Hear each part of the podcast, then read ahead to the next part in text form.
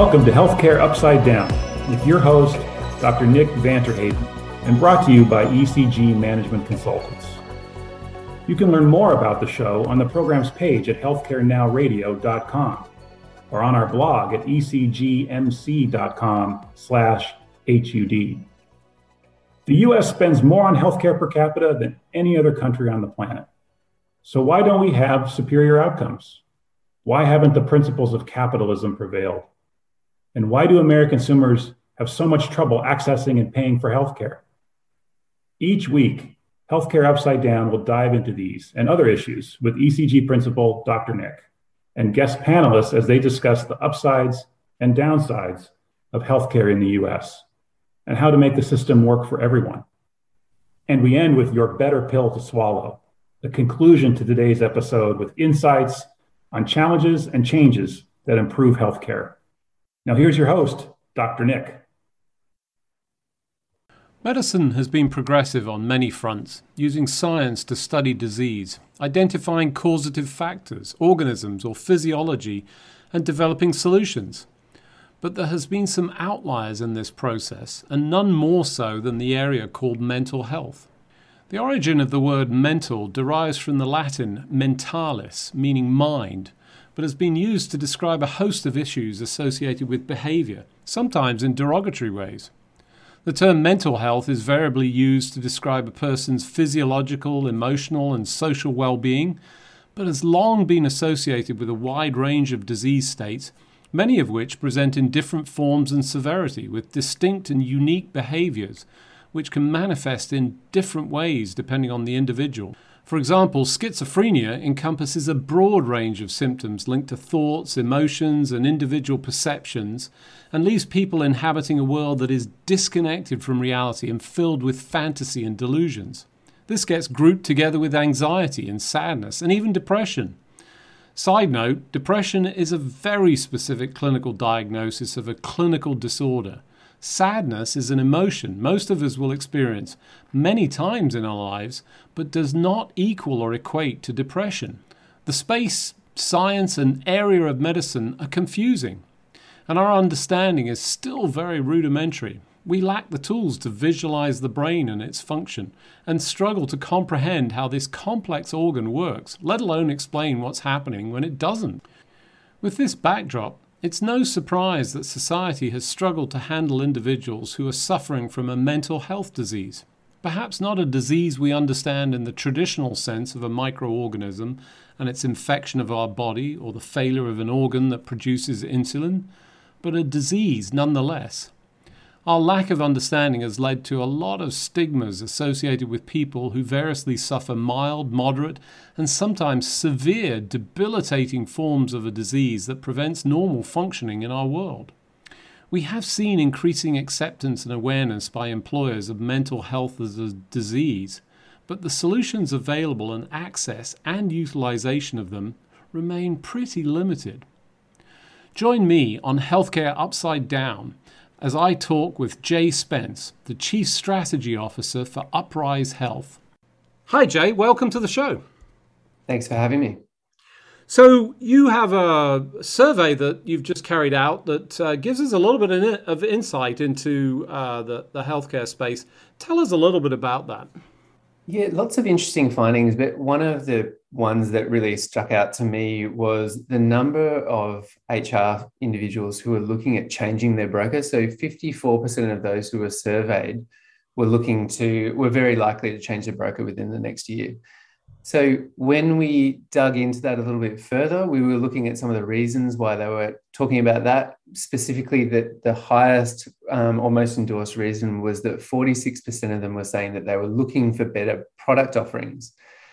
And then when we dug in a little bit further after that, part of the reason for this is that they felt as though they weren't getting enough proactive conversation from their broker about some of these offerings we're a mental health technology company, so we were specifically looking into what those conversations look like around mental health, and it, it's it's I think obviously hard to say like what what's causing this overall, but it looks as though part of this trend might be about um, HR staff needing to have more support and to be more informed about different types of options and different types of products. And in the mental health space in particular, I think that there is um, a group of individuals who want to be able to put new mental health technology into their workplaces, but are not really sure what these technologies are sometimes, and especially which ones are effective and which ones are ineffective. And they need the brokers to be able to help have that conversation with them. You, you know, it's interesting you, you talk about it, and I, I'm not sure I can, aside from cable companies, I don't know of any other companies that w- would have such a low um, rating from a you know net promoter score, which is uh, it, it, how I interpret that. Very low satisfaction. They're looking for alternatives, and then on top of that, you're talking about mental health, which is uh, vastly more um, in the news. There's much more interest and focus, but we only have to go back a short period of time when it, people would pay lip service to it, but there was very little attention to that. How do we hmm. start to fix this at this point? I mean, it's been around for a long time. We've got solutions, but we're not giving people access to it. Well, one of the findings in the survey was that about one in three companies don't have any mental health solution that's been installed. And, and to be fair, I think that part of the reason for that is, is that um, mental health solutions in particular have really been able to skate past for a long time on not being able to really demonstrate return on investment or value on investment. And I think that the reason why it's been difficult for a mental health company to show that is it's different to, say, a diabetes program where you can really start to point to a very clear metric of pounds lost in weight or something like this. But when it comes to mental health, it's a lot trickier to say what is the improvement in somebody. And even when we're talking about um, some of the metrics that we use in academic research studies, we talk about remission rates. Now, um, you know, I, I, don't know whether I fully understand what a remission rate is when I'm reading a paper, let alone somebody who's a broker or someone who's got no training in, in mental health. So pounds lost is easy to get, but what does it mean when somebody's improving in terms of their mental health? And what does that really translate into in terms of the effects on some of the metrics that we might be assuming are affected here? Changes in absenteeism, changes in presenteeism and productivity. What I think until we can have a really clear, demonstrable value in the effectiveness of these programs, both in their clinical outcomes and in their utilization, that's the point where I feel as though it's a little bit um, you know, there's less excuses at that point for somebody to be able to say, well, it's not worth implementing because we've got that data. The thing is, is we do have that data today. I think that it's just not being kind of communicated and translated in a way that it makes it very clear. Um, I, I, think the example that comes to mind was I had to go in and have a conversation with KPMG about re- return on investment, and I could see all of their um, you know, eyes rolling and them having a laugh about the psychologist trying to tell them about accounting. And that's kind of where it's up to. It's I think we haven't quite we we have done these studies to demonstrate return on investment, but it's in practice it's still sometimes difficult to show it. So I, I, I, think what I heard you talk about was some specific hard numbers in there in terms of measurement. So absenteeism is something that we can measure, we can comprehend, although as I think about those numbers, there could be many contributory causes. It might not just be, you know, narrowed down to mental health or those challenges and how do you tie that back. But it sounds like you've got another another collection of perhaps softer metrics that can be applied. How do we go about connecting the dots so that we can demonstrate that to the satisfaction of, you know, what is essentially a, a numbers driven world of business that says I, need to see a return on this investment. So there's a growing body of research where you might give multiple surveys to an individual that and, and kind of almost tie it to one kind of leading survey. So, so let's say you've got one measure that's measuring well-being broadly, and let's say I'm measuring that out of 100. Now, I, in my research survey, I measure all of the other things. And so I measure absenteeism changes, productivity changes, changes in um, their working relationships, their perceived support by their manager. There's a great um, scale called psychological capital, which is even linked to share price growth. But I can't give every single one of those surveys in a day to day employee assistance program because no one's going to get past my initial survey. So this is the problem with demonstrating value in real world is you can't ask many questions. People aren't going to go through that. So what's what's building in the background are these research studies where we've got the seven measures of value or eight, whatever it is, and then we've got this one measure about well-being. Now, in the real world setting, you just want to ask those that one well-being measure. And if you get a well-being measure, say of 80 and above, then you can point back to the study and say, hey, we know for people who get 80 and above, that's likely that we're getting savings in absenteeism, presenteeism, changes in your share price, all of this. But I think those are the ways in which we can say, here's the body of research, here's what we're saying has been done in, an, in a peer reviewed way to say that this is a bona fide result and return on investment. Here's the same measure that we use in order to be able to inform that. And so this is our benchmarking questionnaire. We're not going to ask all the rest of the questionnaires and then this is what you could we could estimate that you are getting in terms of your return on investment. I, I think that's really elegant to to sort of link those and find that you, you know in this case I think you're talking about potentially a single survey instrument you know that's very easy and I'm I'm sure that resonates with people when you talk about accessing or capturing data. If you can't do it passively and it requires extra effort, then you know there's a big decline in terms of frequency if you ask for it too often and so forth.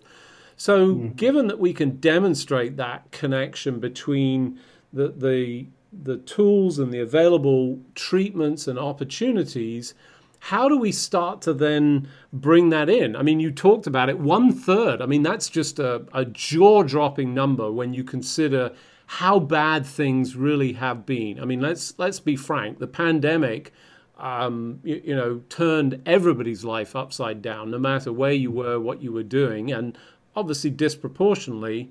Now we've got the tail of this that's having impacts. We've got some additional pressures.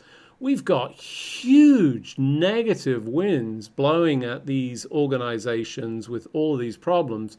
This has to be a problem that should be front and center, but I don't feel like it is. How do we change that perspective?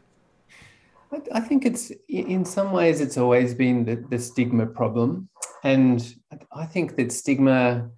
The good thing about this is that the stigma um, conversation has changed so much and so rapidly. And I think the gains that we've made around this are night and day. Before the pandemic, I had conversations where I was going in and talking to employers and the one that really struck out to me most of all was this HR um, leader who was talking to me about her own mental health. And in the conversation, she was literally listing off all of the criteria for a major depressive episode that she was experiencing at the time that I was talking to. So she's got low mood, she's feeling guilty about her relationship with her partner and with her kids. She even kind of talks about how she's teary constantly and she's because I'm a, my background's I'm a clinical psychologist, so I've got that unusual power. People confess of their symptoms. Um, so anyway, we're having this conversation about this her her experience of her own mental health. And then at the end of that conversation, as we're transitioning over to my pitch for the mental health solution, she turns around and says, um, oh, "There's no one at this company that has any mental health problems. I've never seen anyone with a mental illness." In my mind, I'm thinking, "You just told me about your one, but." Um, so I, anyways, that was this was pre-pandemic. This was about 2000 and um, when would that have been? 2017. And and nowadays you can go in and have that same conversation, and you've got a, a much more sophisticated conversation about prevalence rates. They know what's happening in their um, the, the medications that their employees are taking, and what those medications are, and what they need to pay attention to in terms of trends. It's completely different. But I still think that that when it really comes down to it, if if I take a sample of one, just my own stress. And not very long ago, I was going through a period of stress in, and it t- took my wife to constantly say, like, well, why don't you go back to your coach? There's a coach that I work with. He's a psychologist as well. It's kind of like seeing a therapist. And she, and I said, no, no, I'm fine. I'm totally fine. I don't, I don't need anything. I'm okay. And then it wasn't until I actually said, look, you, you've bought, you've drunk the Kool-Aid on this. You believe in mental health. Call out your coach and get on top of it. And as soon as I had the first call, I recognized how much stress I'd been holding on to, was able to let that go within the space of two phone calls and then feel like I was getting back on track. And when I was thinking about it afterwards, I was thinking, why did it take me so long to reach out? And I thought it's a combination of my own resilience. And I think that resilience, our resilience tells us we're okay, we can keep going. And so we minimize the problems that we're in. That's part of this issue. The second part of it is there's always some shame factor about needing to recognize a problem. And so I must have had to kind of go through that in some way, saying, okay, there, there's something going on here and I need to go and talk to somebody about it. And so I think that the next stage for that's um, the responsibility of the organization, if they're taking saying they're taking responsibility for mental health, is to realize that they're going to need to influence the conversation about stigma to start to deal with this second part. It used to be that mental illness is something that's about schizophrenia. It happens to someone on a street corner. It's over there. It's not me. Now everyone knows it's in the workplace. But then now the conversation is more about saying, how do I continue to destigmatize, not just like, here's counseling, here's EAP, go and see the counselor, but an ongoing conversation is like, what is stigma now? Like when when are you putting your hand up? Like when are you the workforce? What that most of the modern day employee assistance programs have got lots of offerings. They might have coaching if you don't want to go in and do heavy mental health work. They've got counseling for people who need things like that. And then you've obviously got treatment under your health plan. And so it's helping people to understand well, what are your options? You don't have to go and confess your childhood to a counselor if you don't want to. You can go and do something that's a lighter touch.